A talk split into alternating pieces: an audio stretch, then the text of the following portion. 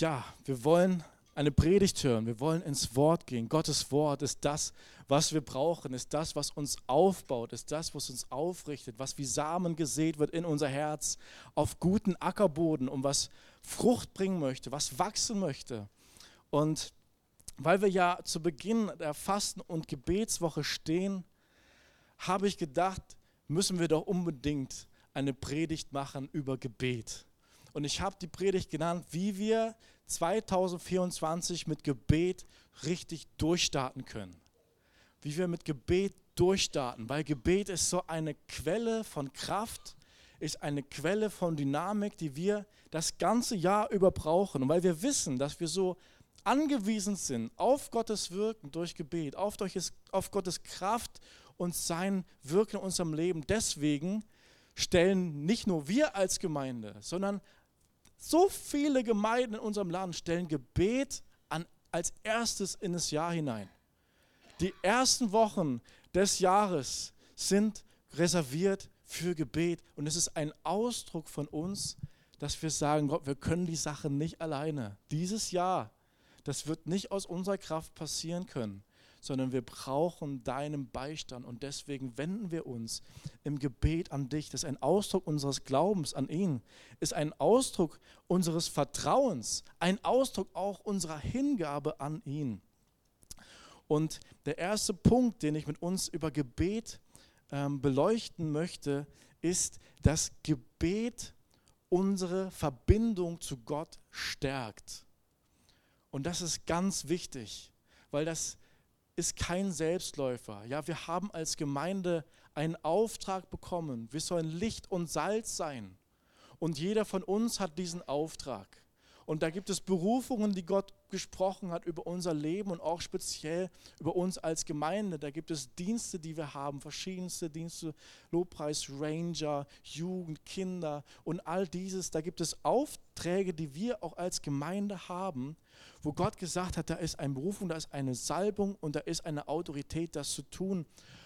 Und das ist toll. Und doch ist es aber kein Selbstläufer, kein Automatismus, sondern das ist etwas, das durch Gebet das ganze Jahr über gespeist werden muss. Weil wir abhängig sind von Gott. Wir sind niemals unabhängig. Trotz großer Berufung und Autorität. Und Jesus selbst, er hat diese Abhängigkeit gelebt und er lädt uns ein in diese Abhängigkeit. Er sagt einmal im Johannesevangelium, dass wir in ihm bleiben sollen. Bleibt in mir und dann werdet ihr viel Frucht bringen. Wie der Weinstock und die Reben, wie die aneinander hängen. So sollen wir an Jesus hängen und von dem Weinstock fließt alles in die Reben, damit viel Frucht kommt. Und so sollen wir mit Jesus verbunden sein. Und diese Verbindung, sie kommt zustande, ganz wichtig, auch durch Gebet. Ganz wichtig, durch Gebet. Er sagt in diesem Zusammenhang auch, bittet um was ihr wollt, wenn ihr mit mir verbunden seid. Und es wird euch werden. Und in diese Verbindung geben wir uns, wenn sein Wort in uns bleibt und wenn wir ins Gebet gehen. Wenn wir zum, ihm zum Ausdruck bringen, wir sind mit dir verbunden, wir können das nicht ohne dich. Wir können das nicht unabhängig von dir.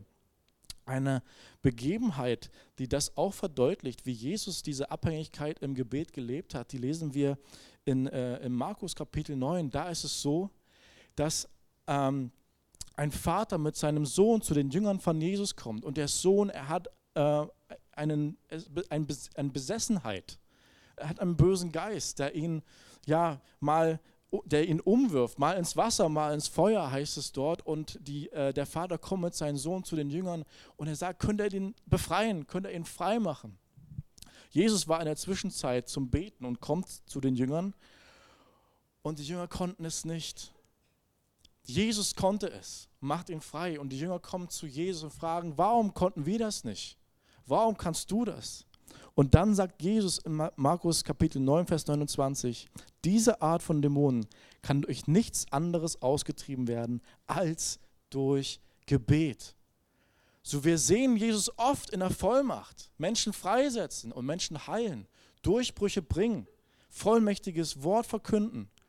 Aber wir lernen auch, dass er einen Lebensstil der Abhängigkeit, der Verbindung zu Gott hatte, die er durch Gebet, durch regelmäßiges Gebet gelebt hat. Das war kein per se. Das war auch bei uns in unserem Leben, ist es eben auch kein, kein An- und Ausschalter, sondern es ist eine gelebte Verbindung mit Gott durch Gebet. Eine andere Stelle, wo wir das auch sehen, es gibt hunderte Stellen, die uns zeigen, wie Jesus ins Gebet gegangen ist. Ja, wie er die einsamen Orte gesucht hat. Wenn Menschenmassen kamen, Jesus ist am Abend noch zum Berg in die Einsamkeit, um zu beten, in abgelegene Orte gegangen, um zu beten und hat sich seine Zeit genommen, hat sich seinen Raum in seinem Leben, was auch stressig war, in seinen Dienst genommen, um dort ins Gebet zu gehen.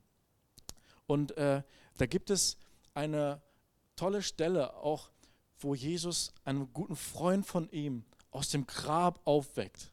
Also einer, der gestorben war, wieder zum Leben bringt.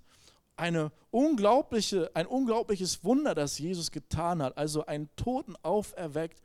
Und ähm, ich möchte mit uns ein bisschen diese Stelle anschauen, weil es zeigt, dass Jesus sein, sein Gebet überall integriert hat und dass es unterschiedliche Formen gibt von Gebet. Jesus kommt dort, nachdem sein Freund Lazarus schon vier Tage in, im Grab liegt. Kommt Jesus dort an und er geht durch eine Menge von Trauernden hindurch. Und sein Herz wird bewegt. Da heißt es, beim Anblick in Johannes Kapitel 11, Vers 33, beim Anblick der weinenden Frau und der Juden, die sie begleiteten, um mit ihr weinten, erfüllten ihn Zorn und Schmerz, bis ins Innerste erschüttert. Er fragte, wo habt ihr ihn begraben? Die Leute antworteten, Herr, komm mit, wir zeigen es dir. Jesus Augen füllten sich mit Tränen. Seht, wie lieb er ihn gehabt hat, sagten die Juden. Erstmal bis dahin. Wir sehen hier Jesus, der an diesen Ort kommt und sein Herz wird bewegt von der Situation, die dort ist. Sein Herz wird bewegt von den Trauernden. Sein Herz wird bewegt über die Situation, dass sein Freund im Grab liegt. Er lässt es an sein Herz ran. Und das ist für uns auch ein Schlüssel, wenn wir in Verbindung mit Gott stehen wollen. Wir müssen das, was Gott bewegt, das, was Gott im Innersten, in seinem Herzen bewegt, das muss auch unser Herz bewegen. Dann sind wir verbunden mit ihm. Und das passiert durch Gebet. Wenn wir ihn bitten, Herr, gib mir deine Anliegen auf mein Herz. Ich möchte das teilen, was dir wichtig ist. Ich möchte Situationen, durch die ich gehe, und die mich betreffen und die in meinem Umfeld sind, ich möchte nicht, dass das einfach an mir abprallt, sondern ich möchte Anteil nehmen, so wie du das tust. Und, und von dort aus möchte ich ins Gebet gehen. Und, äh, und dann kommt Jesus und dann, heißt es in äh, Vers 41, nachdem Jesus gesagt hat, sie sollen den Stein vom Grab rollen, heißt es, man nahm nun den Stein vom Eingang weg. Jesus richtete den Blick zum Himmel und sagte, Vater, ich danke dir, dass du mich erhört hast. Ich weiß, dass du mich immer erhörst, aber wegen all der Menschen, die hier stehen, spreche ich es aus. Ich möchte, dass sie glauben, dass du mich gesandt hast. Danach rief er mit lauter Stimme, Lazarus, komm heraus. Der Tote trat heraus, Füße und Hände mit Grabbinden umwickelt und das Gesicht mit einem Tuch verhüllt. Befreit ihn von den Tüchern und lasst ihn gehen, befahl Jesus den Umstehenden. Und das ist unglaublich. Und das Erste, was mir aber hier aufgefallen ist, dass Jesus richtet den Blick zum Himmel, heißt es, und sagt, Vater, ich danke dir, dass du mich erhört hast. Bis zu dem Zeitpunkt, wo Jesus das sagt, danke Vater, dass du mich erhört hast, ist noch gar kein Gebet dokumentiert. Ist noch gar nicht dokumentiert, dass Jesus etwas gebetet hätte, zumindest nicht mit lauter Stimme. Und das ist auch, was er sagt.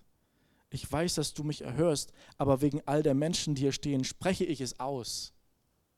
Das heißt, da war etwas, was in Jesus abgelaufen ist vorher, was nicht ausgesprochen war, was Gebet war und was der Vater erhört hat. Das zeigt uns den Stellenwert von dem, was in uns abläuft. Das zeigt uns den Stellenwert von unserer Herzenshaltung, mit der wir ins Gebet gehen. Und dass Gebet unterschiedliche Formen annehmen kann. Ja, Jesus kam vier Tage später. Einige sagten schon, ja, wenn du hier gewesen wärst, Jesus, dann wäre alles nicht, dann wäre das alles nicht passiert. Als wäre Jesus irgendwie teilnahmslos und passiv gewesen. Ich vermute, dass von dem Moment an, wo er von Lazarus gehört hat, dass er sehr wohl bewegt war und ins Gebet gegangen ist darüber.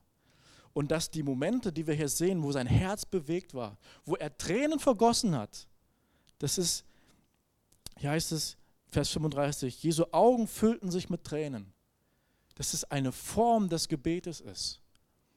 Und ich möchte uns einen Fokus legen, auch für die Fast- und Gebetswoche, auf das, was in uns abläuft dass wir von Herzen lernen, mit Gott Anteilnahme zu haben über die Dinge, die passieren. Das möchte Gott uns schenken, wenn wir uns dafür öffnen.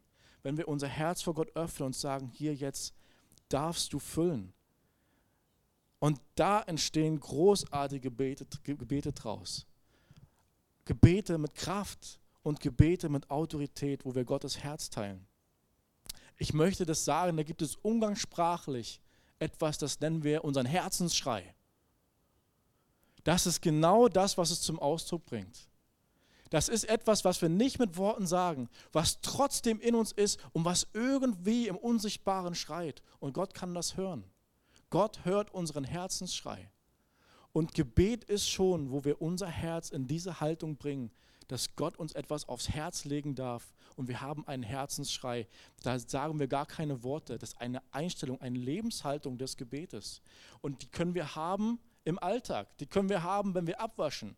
Die können wir haben, wenn, wenn Kinder oder Leute um uns herum sind und alles Mögliche los ist. Die können wir haben im stressigen Alltag.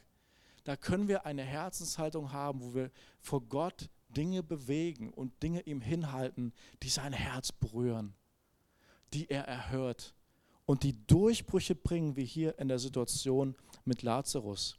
So lasst uns ermutigt in die Woche gehen, in die Gebetswoche, auch im Alltag, dass Gott Gebet erhört, selbst wenn wir nicht in der Lage sind oder nicht die Zeit haben, viele Worte zu machen.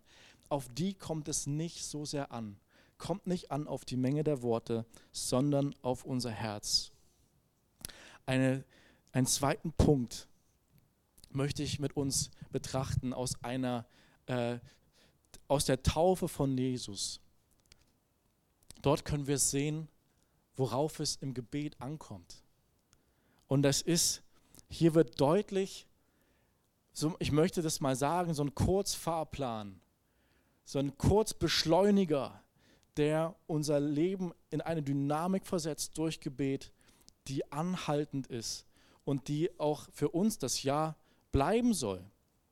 Und äh, ich möchte zunächst mal den Text lesen aus dem Lukas-Evangelium, wie das war mit der Taufe von Jesus. Und das Lukas-Evangelium und auch die Apostelgeschichte, die auch von Lukas geschrieben ist, da hat man einen besonderen Fokus auf das, was der Heilige Geist tut. Und der Heilige Geist, können wir dort sehen, der ist ein Schlüssel. Ein Schlüssel dafür, dass sich Dinge bewegen, ein Schlüssel dafür, dass Kraft kommt, ein Schlüssel dafür, dass besondere Offenbarung kommt. Alles das brauchen wir im nächsten Jahr. Und der Heilige Geist, er wird auch dort ein Schlüssel sein. Also lasst uns mal lesen, Lukas Kapitel 3, Vers 21. Unter all den vielen, die sich taufen ließen, war Jesus. Als er nach seiner Taufe betete, öffnete sich der Himmel und der Heilige Geist kam in sichtbarer Gestalt wie eine Taube auf ihn herab. Und aus dem Himmel sprach eine Stimme, du bist mein geliebter Sohn, an dir habe ich Freude. Es ist eine wunderbare Stelle und die soll für uns auch dienen als ein Vorbild. Zunächst einmal heißt es hier, Jesus lässt sich taufen. Und was ist Taufe für uns? Wir sagen, Taufe ist etwas was wir äußerlich sichtbar machen von etwas, was in uns geworden ist. Auch da ist wieder eine innere Haltung geworden, eine Haltung der Hingabe an Gott. Eine Lebensweihe, die wir vollziehen, wo wir sagen, Herr, unser Leben, wir treffen eine Entscheidung, die wollen wir äußerlich sichtbar machen. Wir gehören dir. Wir gehören zu dir. Paulus sagt es und erinnert die Gemeinde, hey, auch ihr, die ihr schon getauft seid, ihr seid mit Christus begraben und ihr lebt mit Christus. Das heißt, das Alte ist vergangen, das Neue ist geworden. Ihr habt euren alten Menschen hinter euch gelassen und ihr lebt jetzt mit Jesus. Paulus musste sie daran erinnern.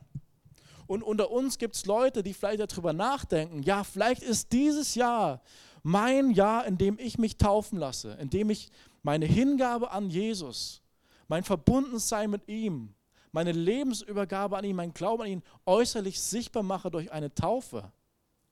Aber es geht um die Herzenshaltung. Und auch wir, die wir alle schon getauft sind, da ist etwas, das wir immer wieder neu in uns erinnern müssen.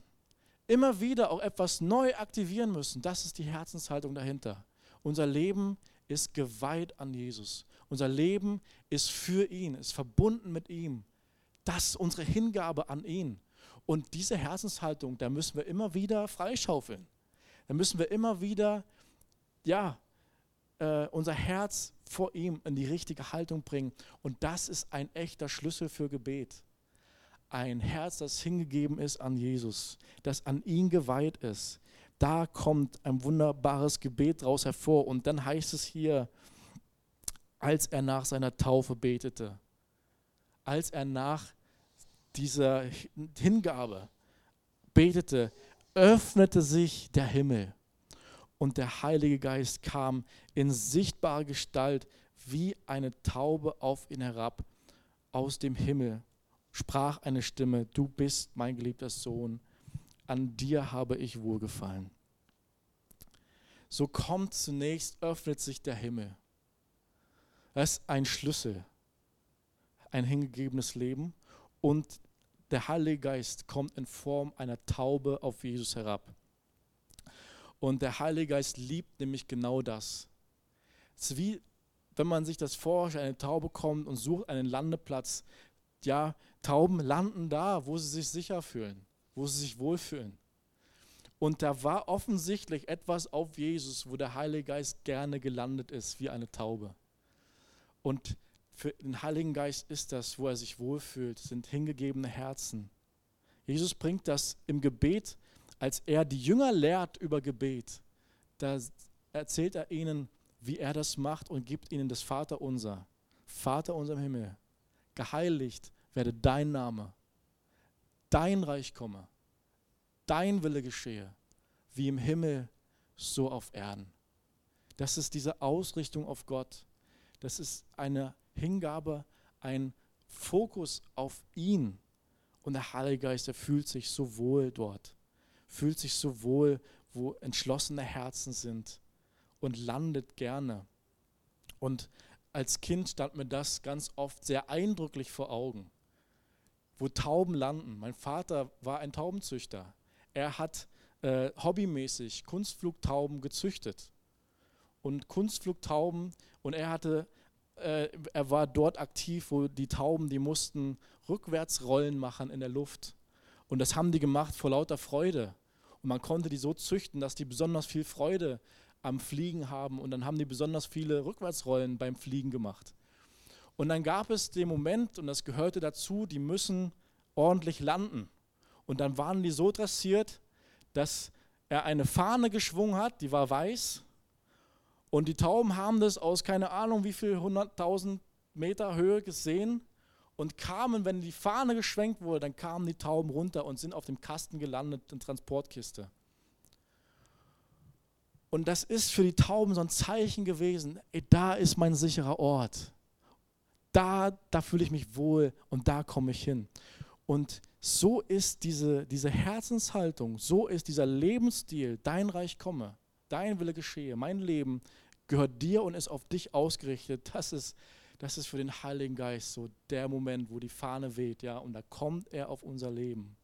Und da kommt er in Kraft.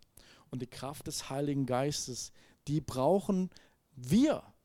Die brauchte nicht nur Jesus, sondern er ist das Vorbild für uns. Wir brauchen die Kraft des Heiligen Geistes. Auch lesen wir das in Apostelgeschichte. Die erste Gemeinde, sie brauchte die Kraft des Heiligen Geistes. Die ist für uns da. Die sollen wir empfangen. Der Heilige Geist möchte auf uns landen. Apostelgeschichte 1, Vers 8. Dort heißt es, dass da sagt Jesus zu seinen Jüngern, aber wenn der Heilige Geist auf euch herabkommt, werdet ihr mit seiner Kraft ausgerüstet werden. Und das wird euch dazu befähigen, meine Zeugen zu sein in diesem Jahr 2024. In Jerusalem, in ganz Judäa und Samaria und Wittenberg und überall sonst auf der Welt, selbst in den entferntesten Gegenden der Erde. Ich habe äh, zwei Sachen mit reingebracht, falls ihr es nicht gemerkt habt. Aber das ist, was Jesus sagt, der Heilige Geist ist für euch. Und die Jünger haben daraufhin gehandelt. Sie haben das, was Wolfgang heute in der Begrüßung gesagt hat, sie haben das gemacht. Sie haben gewartet. Aber nicht so, dass sie passiv gewesen wären.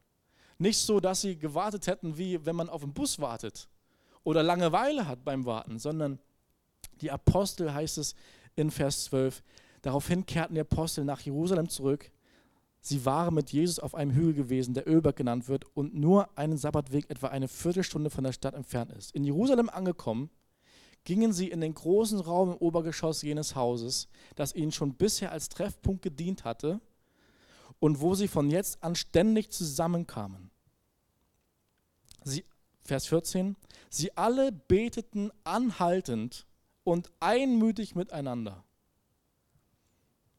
Das heißt, sie haben sich versammelt zu Gebetstreffen und haben auf den Heiligen Geist gewartet im Gebet, betend vor Gott bewegt, die Ausgießung des Heiligen Geistes bewegt, sein Wirken, sein Willen, sich in Hingabe bei ihm äh, im Gebet angedockt, dass der Heilige Geist landen kann. Und das ist dann auch passiert. Das ist das, was wir Pfingsten nennen.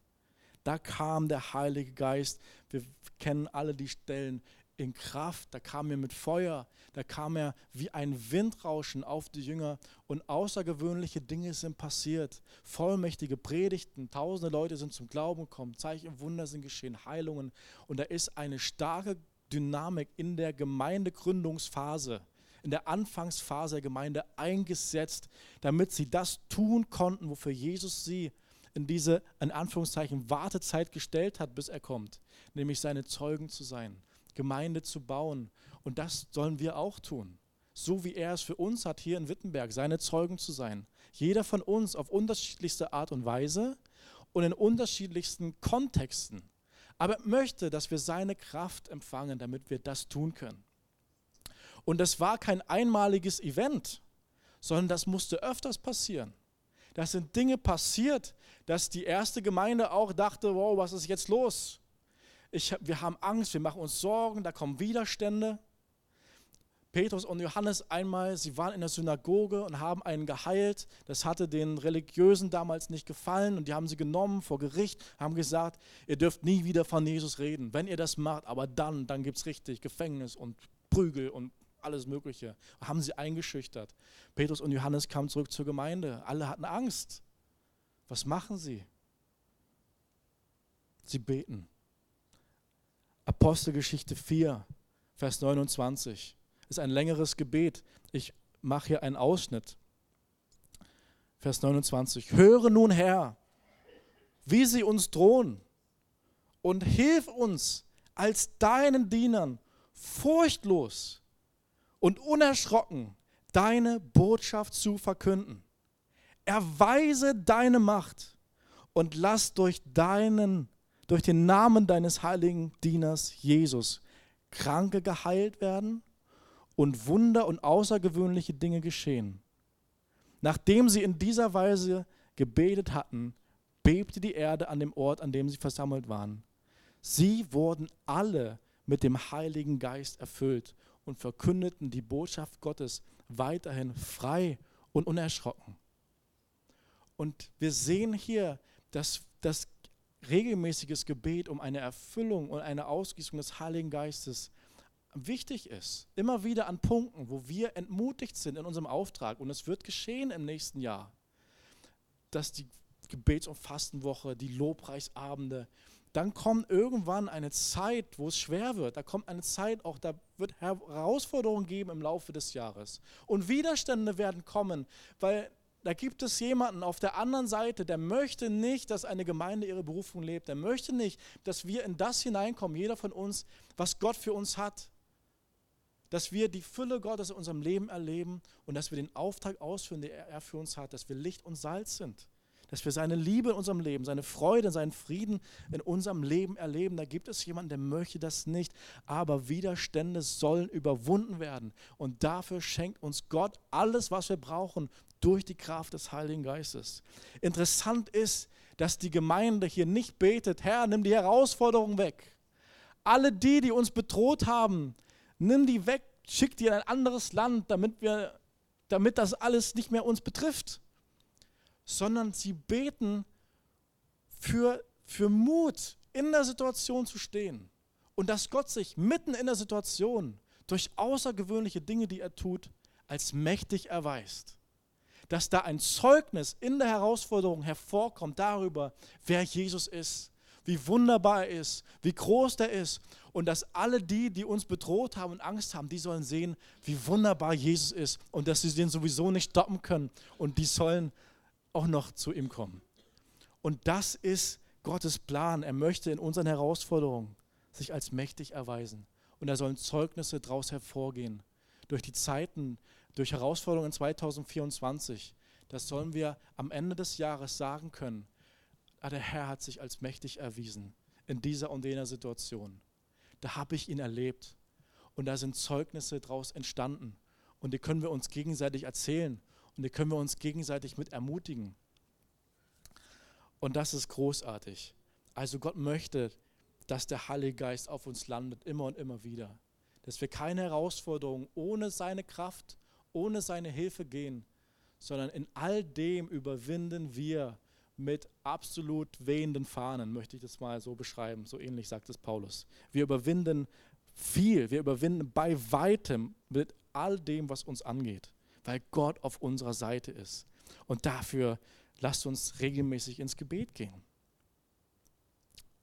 Da gibt es eine, aus dem Alten Testament ein Vers, Sacharja 4,6. Da heißt es, dies ist das Wort des Herrn an Zerubabel, nicht durch Macht und nicht durch Kraft, sondern durch meinen Geist, spricht der Herr der Herrscher. In all dem, was wir uns wünschen, wo Dinge sich bewegen sollen, wo Sachen passieren sollen, da muss der Heilige Geist rein. Da muss der Heilige Geist Raum gewinnen. Dann bewegen sich Dinge. Und wir müssen auch immer wieder den Heiligen Geist einladen in verschiedene Bereiche unseres Lebens, wo es klemmt. Da war gestern hier ein LKW, der hat sich festgefahren. Da war alles glatt, der Schnee und ein Riesending. Und er hat sich festgefahren und kam weder nach vorne noch kam er zurück alleine. Eine festgefahrene Situation. Und wenn wir festgefahrene Situationen in unserem Leben haben, dann müssen wir den Heiligen Geist einladen, damit sich Dinge wieder bewegen. Ob das vielleicht Schwierigkeiten sind, die wir haben, wo wir äh, Herzenshaltung, Sorgen, Ärger, Zorn oder es können auch ganz praktische Dinge sein, wo der Herr möchte, dass die sich lösen. Da gibt es manchmal Dinge, mit denen wir uns rumplagen, die sind nicht da, dass wir ewig damit leben, sondern die sollen sich lösen. Die sind wie ein festgefahrener LKW, der soll sich eigentlich wegbewegen, der soll seine Ware transportieren. Und in diese Dinge müssen wir Gott einladen, dass er mit seinem Heiligen Geist hineinkommt. Müssen wir sagen, Heiliger Geist, komm. Ich weiß nicht wie, und ich habe auch nicht die Kraft. Es ist nicht durch Herr oder Kraft, aber Heiliger Geist, es ist durch dich. Du bist bei mir. Du bist mein Beistand. Und Gott sichert uns das zu. Paulus sagt, wir sind ein Tempel des Heiligen Geistes. Dort, wo wir an Jesus gläubig werden, dort schenkt er uns seinen Geist. Der ist bei uns. Jesus sagt, er ist unser Beistand, unser Paraklet. Das heißt, äh, sowas wie Anwalt auch. Der tritt für uns ein. Wenn Dinge gegen uns stehen, da kommt der Heilige Geist und tritt für uns ein, stellt sich schützend vor uns, erfüllt uns mit Kraft und löst manche Dinge, die festgefahren sind und hilft uns alles zu tun, was Gott für uns hat. Das ist großartig. Und das nächste, was wir sehen in der Taufe von Jesus, dann kommt eine Stimme und sagt, du bist mein geliebter Sohn, an dir habe ich Freude. Und die Taufe in Lukas 3 von Jesus, die steht am Beginn seines öffentlichen Wirkens. Da ist, er ist noch ganz am Anfang seines Dienstes. Und da kommt die Stimme des Vaters auf Jesus und sagt, du bist mein geliebter Sohn. Wisst ihr, was Kinder stark macht? Wenn sie wissen, dass sie geliebt sind.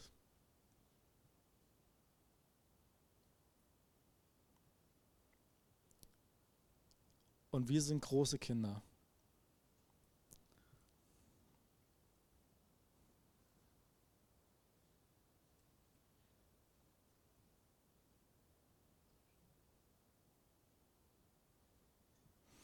Wir sind Söhne und Töchter Gottes. Und ihr Lieben, wir müssen das hören. Wir müssen das von Gott hören. Gott möchte jedem von uns das ins Herz legen.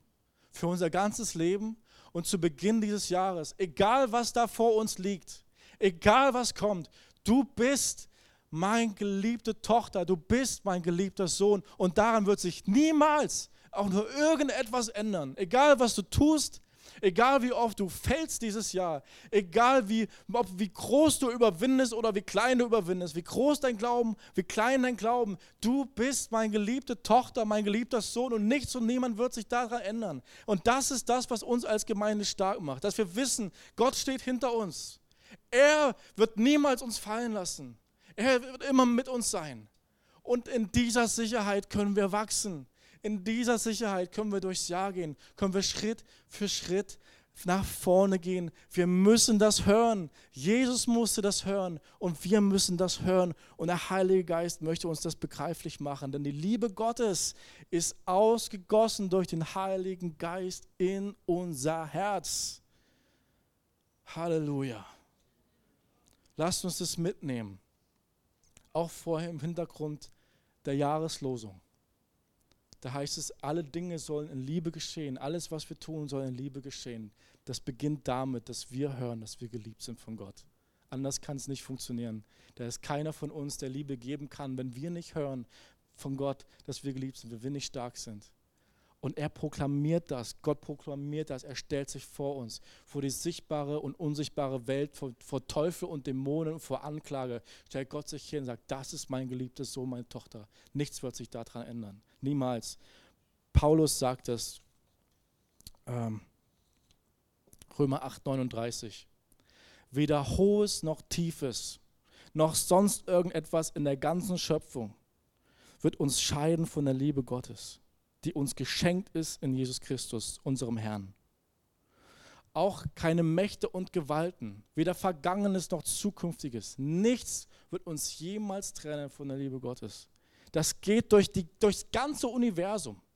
Das geht durch alle Dimensionen, durch Sichtbar, durch Schöpfung, durch Arbeit, durch Familie, durch Zweifel, die du hast. Das geht durch, durch äh, Mitleid, durch Selbstanklage oder durch, durch alles, was gegen uns steht, wo der Teufel uns auch entmutigen möchte und sagt, du wirst es nie schaffen. Sieh, guck hier, hast du gesündigt und du, du bist nichts wert.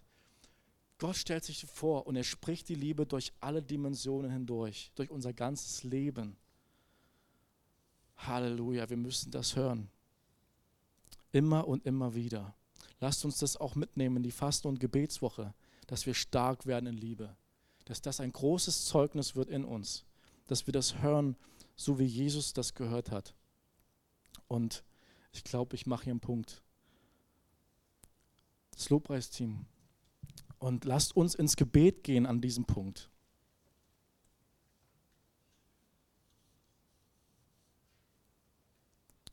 Weil wir sind abhängig von ihm. Wir wollen in einer Verbindung zu ihm leben. Wir wollen von Herzen beten. Wir wollen mit dem Heiligen Geist erfüllt sein.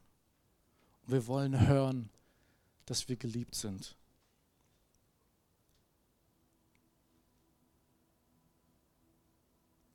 Und vielleicht nimmst du dir eine Zeit, wo du deine Verbindung zu Gott erneuerst im Gebet. Wo du deine Taufe, vielleicht die schon lange zurückliegt, freischaufelst und sagst, Herr, ich bin mit dir verbunden. Ich weihe mich dir ganz neu. Ich will völlig ausgerichtet auf dich leben. Ich schaufel das frei. Vielleicht erinnerst du dich an deine Taufe, erinnerst dich an deinen Taufvers, erinnerst dich vielleicht, wie das war im Sommer. Und wenn du nicht getauft bist, kannst du trotzdem eine Herzenshaltung der Hingabe an Jesus haben. Ist etwas, was innerlich geworden ist, wird äußerlich sichtbar gemacht. Lasst uns eine Herzenshaltung einnehmen, dass wir Gott sagen, Herr, ganz neu, ich weihe mich dir. Ich stehe mit dir in Verbindung.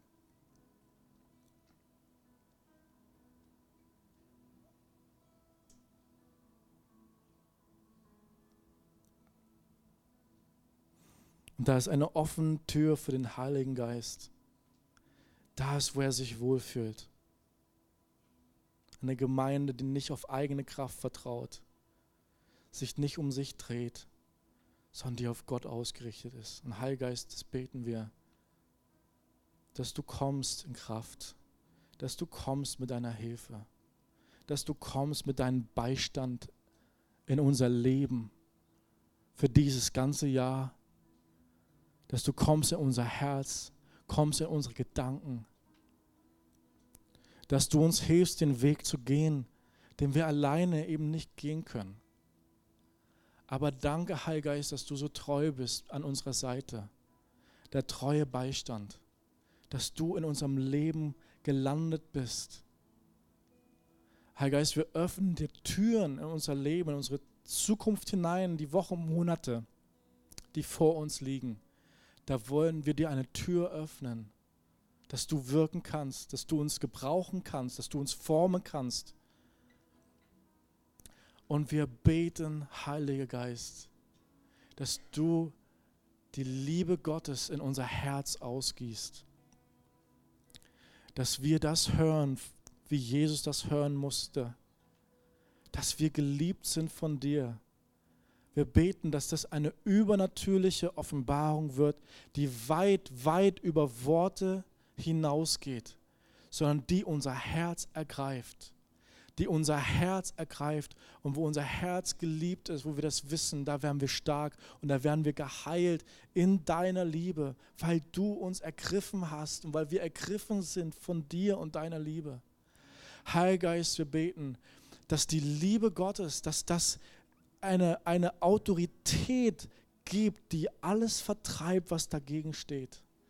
Herr, wir beten, dass das Minderwertigkeit vertreibt, dass das Anklage gegen uns, gegen andere aus unserem Umfeld, dass das vertreibt, dass die Liebe Gottes uns frei macht von Lasten, die wir niemals tragen sollten, ins sichtbare und unsichtbare Welt, dass wir gestärkt werden dort, wo du uns hingestellt hast, dass wir stehen können in diesem Jahr, um deine Zeugen zu sein, um Licht und Salz zu sein. Und Heiliger Geist, wir beten, dass du uns führst durch diese Fasten- und Gebetswoche, die nächste Woche ansteht.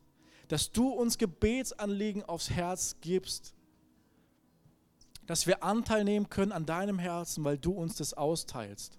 Herr, wir beten für göttliche Inspiration in unseren Gebetszeiten.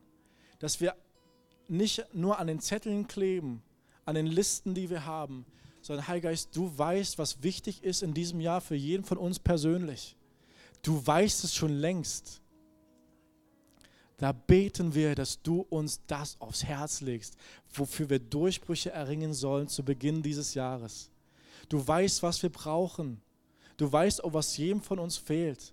Aber wir danken dir, du bist der Hörer des Gebets wenn wir mit dir verbunden sind, werden wir bitten, was wir wollen und du wirst es uns geben. Und wir wollen in der Verbundenheit mit dir so richtig nächste Woche bitten. Wir wollen unseren Mund weit auftun, damit du füllen kannst. Ja, und Heiliger Geist, wir beten, dass du auch auf uns als Gemeinde insgesamt kommst mit Kraft für den Dienst dieses Jahr, den du für uns hast. Danke, Heiliger Geist. Danke, Gott. Danke, Vater. Danke, Jesus, dass wir wissen dürfen, dass du uns hörst, dass du uns hörst, dass du uns immer wieder füllst mit Kraft, immer wieder füllst mit Liebe.